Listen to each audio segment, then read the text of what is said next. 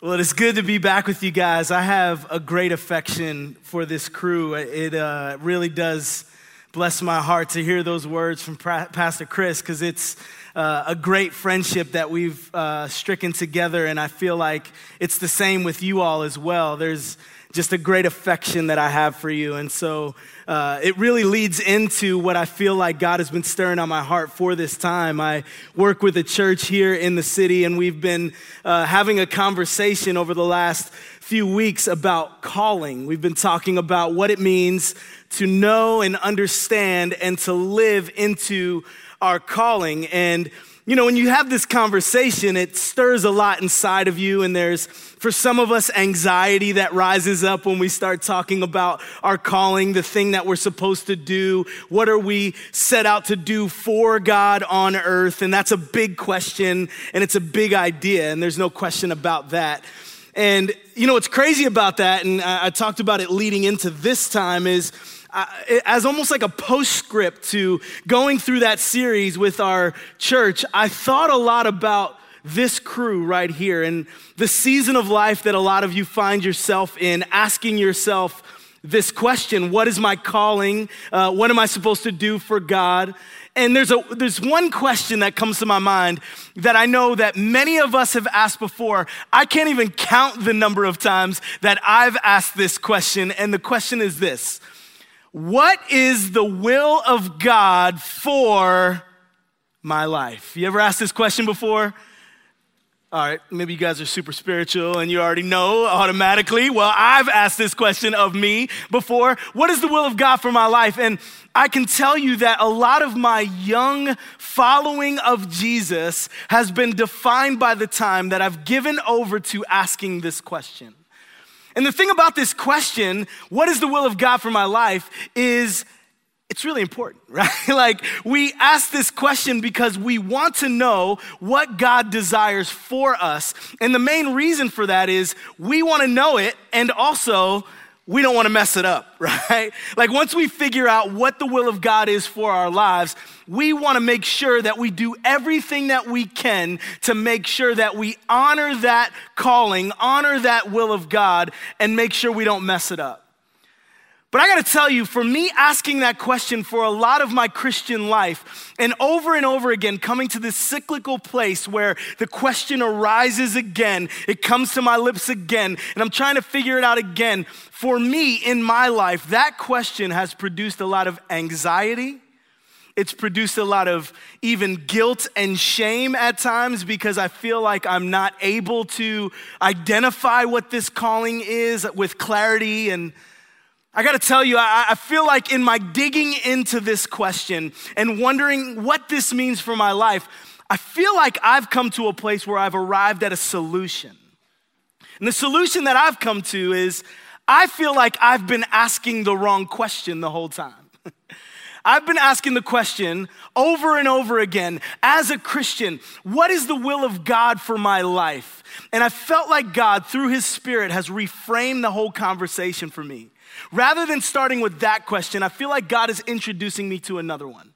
He's saying, You should ask, What is the will of God? Let's start there. And you know how embarrassing it is for me to hear this message from God and think about how often I've jumped to trying to discover what the will of God is for me on earth, and I'm not spending any time sitting in, resting in, digging into the will of God for humanity. And what I felt like God was saying to me is in understanding my will for humanity, maybe you'll begin to start taking some steps toward the fulfillment that comes from that and the bursting forward that comes out of that. Because what is the will of God?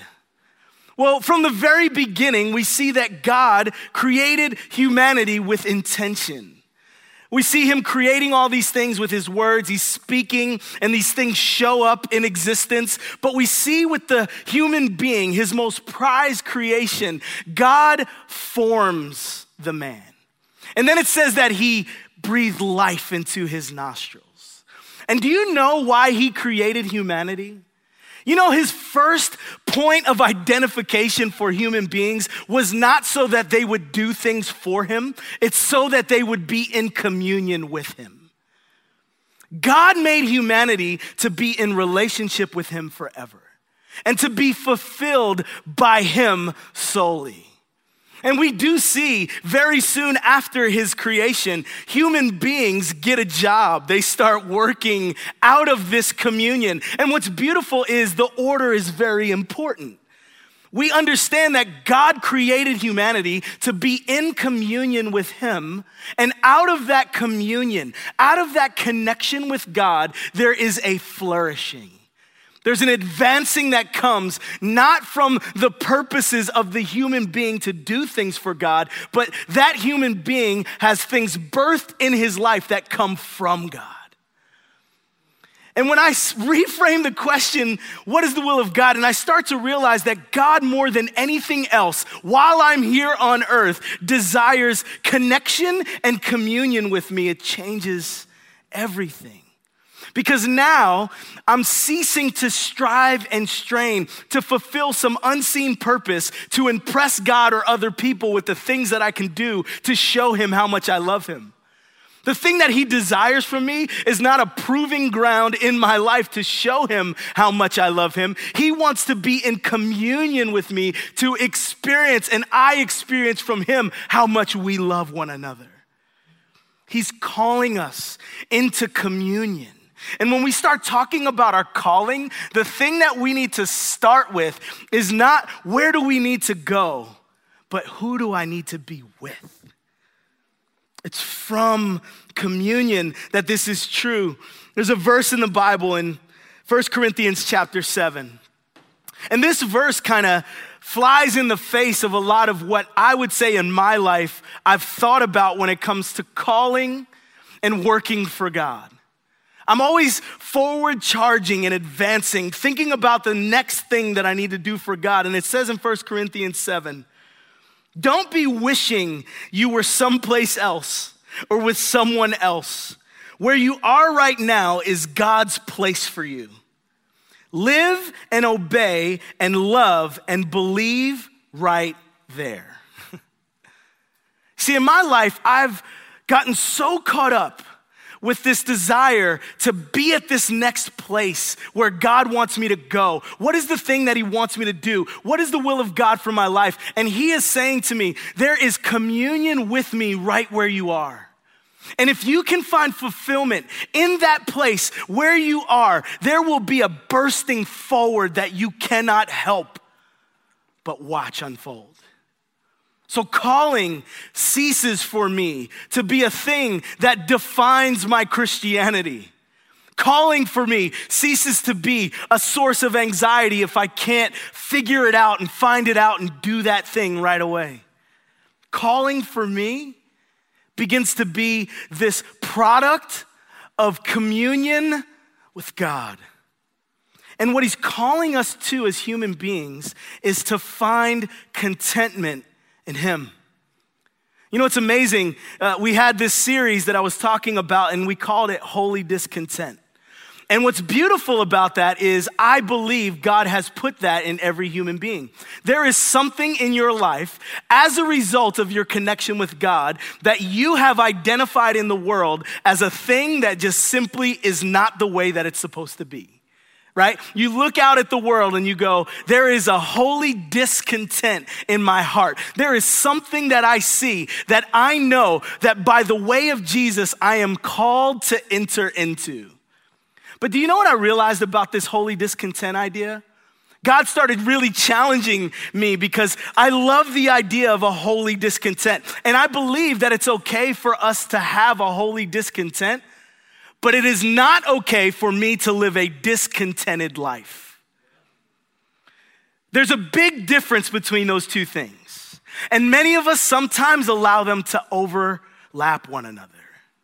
We can have a holy discontent. It's okay for us to look out at the world, see injustice, and desire to contend for the way of Jesus inside of it. It's okay for us to look at kids who don't have a home and desire to contend, to fight for justice and a home for their lives. It's okay for us to feel a calling to go out and to preach the good news of the gospel for the sake of the kingdom of God. And we have a discontent in our heart to see how things are. But it's not okay for us as human beings, even in our holy discontent, to live discontented lives. God calls us to find contentment in Him. Do you know that this is what communion is really all about? Communion, together, existing, exchanging life together. This is communion. Now, when I think about this idea of calling and I think about what it means for us to think about the future and what we're supposed to do, the obvious verse that I've received many times is probably the same one that some of you have heard when thinking about this conversation yourself. It is a verse in the book of Jeremiah, chapter 29, verse. Whoa, you guys have heard this sermon too. All right. Jeremiah 29 11.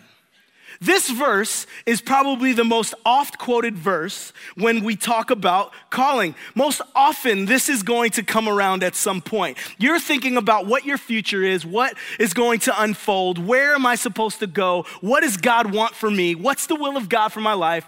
At some point, somebody's throwing out Jeremiah 29 11. That bad boy's coming out at some point.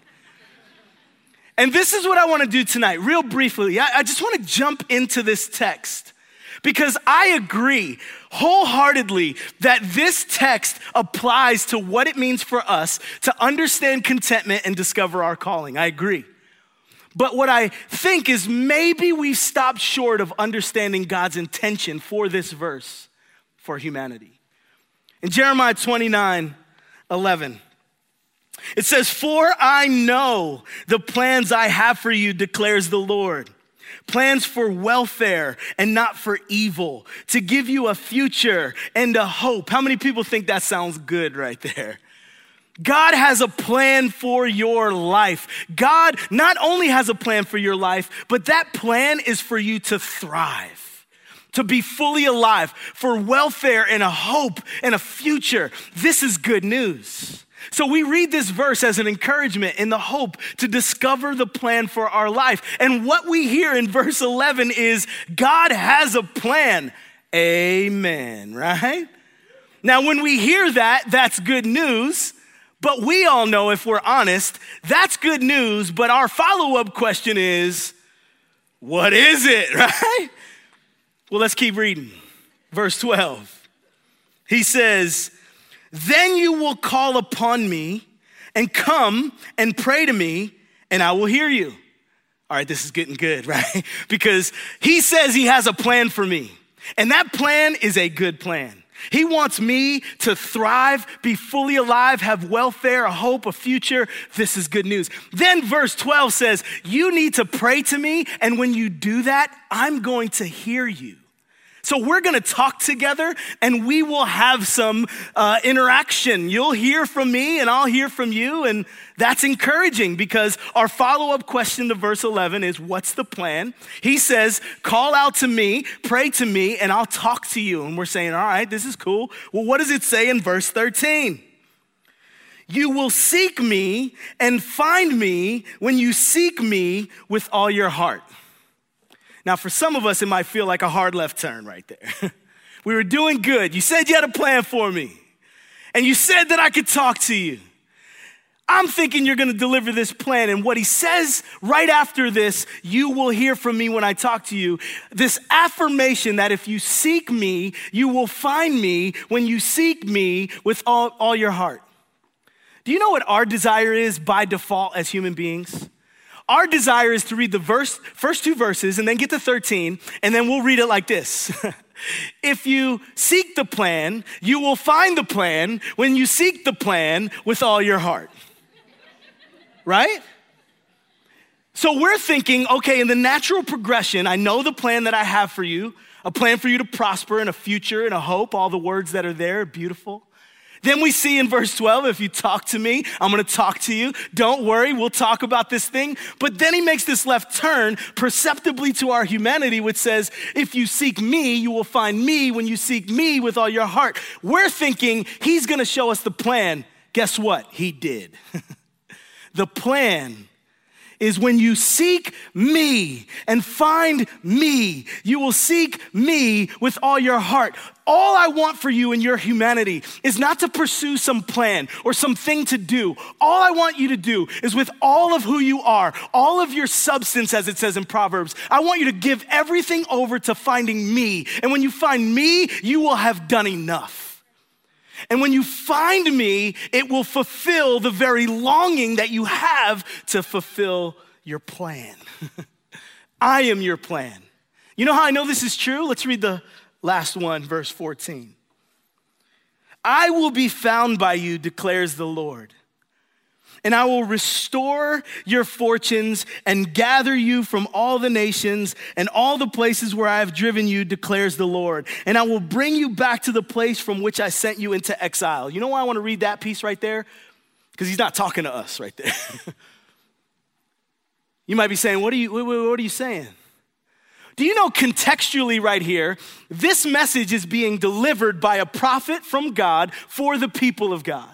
And he's talking to these people. And in verse 11 through 13, we see something that applies universally. And right at the beginning of 14, he says, If you seek me, you will find me. And then he says, I will be found by you. And guess what? Right after that, I will be found by you, we can just put a blank space right there.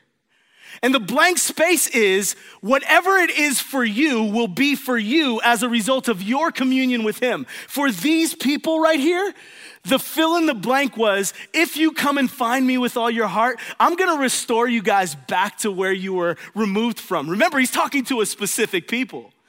You know why this is encouraging? Because there is a fill in the blank for your life as well. And that fill in the blank is not prescriptive, it comes as a result of communion with Jesus. What he's saying is if you come to me, you give everything of who you are to me, in our connection together, you will be so fulfilled that you will long for nothing else. In Psalm 37, verse 4, it says, Delight yourself in the Lord, and he will give you the desires of your heart. That sounds really good. It also sounds pretty transactional, right? If I desire, or if, if I delight, then he'll give me desire. But in our humanity, we read that verse as this if then prospect. If I do this, then I'll do that. What he is saying to us is the delight part is really the most important thing. You know why? Because the definition of this word delight is not just feel good or be happy or be content for a moment. It is to be so filled, so satisfied that you want and long for nothing else. And what he's saying is, delight in me, find full contentment in me, and everything else will really kind of be irrelevant. And it will unfold, but it will come out of your satisfaction in me first, not your work for me, your connection to me. You know, I was thinking about back in the 1500s when Michelangelo was commissioned to paint the ceiling of the Sistine Chapel. You guys ever seen the photo of this? Or maybe some of you have been there. I ain't got that much money, so I saw a lot of photos about it, right? And there's this beautiful, unbelievable work of art that's on this ceiling. The Sistine Chapel, it's one of the most important works of art in history, some people say. But you know what's amazing? Imagine if you walked in about six months into the project you walk in, you look up at the ceiling, and you see a bunch of lines, you see a bunch of blotches. Maybe there's a glimpse of some really great ideas, but you have no idea what's gonna unfold because this dude is working something out. He's making this masterwork. He's trying to figure out what this is gonna look like. He's doing his thing, and as he's building and painting and working, Somebody who walks in in the middle is not going to see the fruition of all of the thought and the heart and the life. But if you come back at the end, you're going to see this beautiful picture that only the artist saw in his mind. What if you walked into a dance studio in the midday and it's harsh light and dancers are working through the choreography of this beautiful ballet and it would not look exactly the same as it would in a beautifully lit theater with beautiful regalia and costumes. You might see the work that's going on, but only if you saw the outcome would you know how beautiful all that work was. If you walked into a recording studio and your favorite band was working through songs, it wouldn't sound as wonderful as it would on a stadium stage in front of 70,000 people. But if you hear the end result, you know the master artist is working on their craft, knowing that the outcome is there. God, in so many ways, has a beautiful plan that we cannot see. And our call is to commune with Him, to find contentment in Him. And in doing so, trusting that the master artist is unfolding something that we can't see the end of. And our contentment doesn't come from getting to the end. Our contentment comes from the trust and the promise that in the middle of the painting, He is fully aware of us. He is communing with us. He is satisfying us. And that satisfaction does not come from what we get to do for Him, it's because we get to be with Him.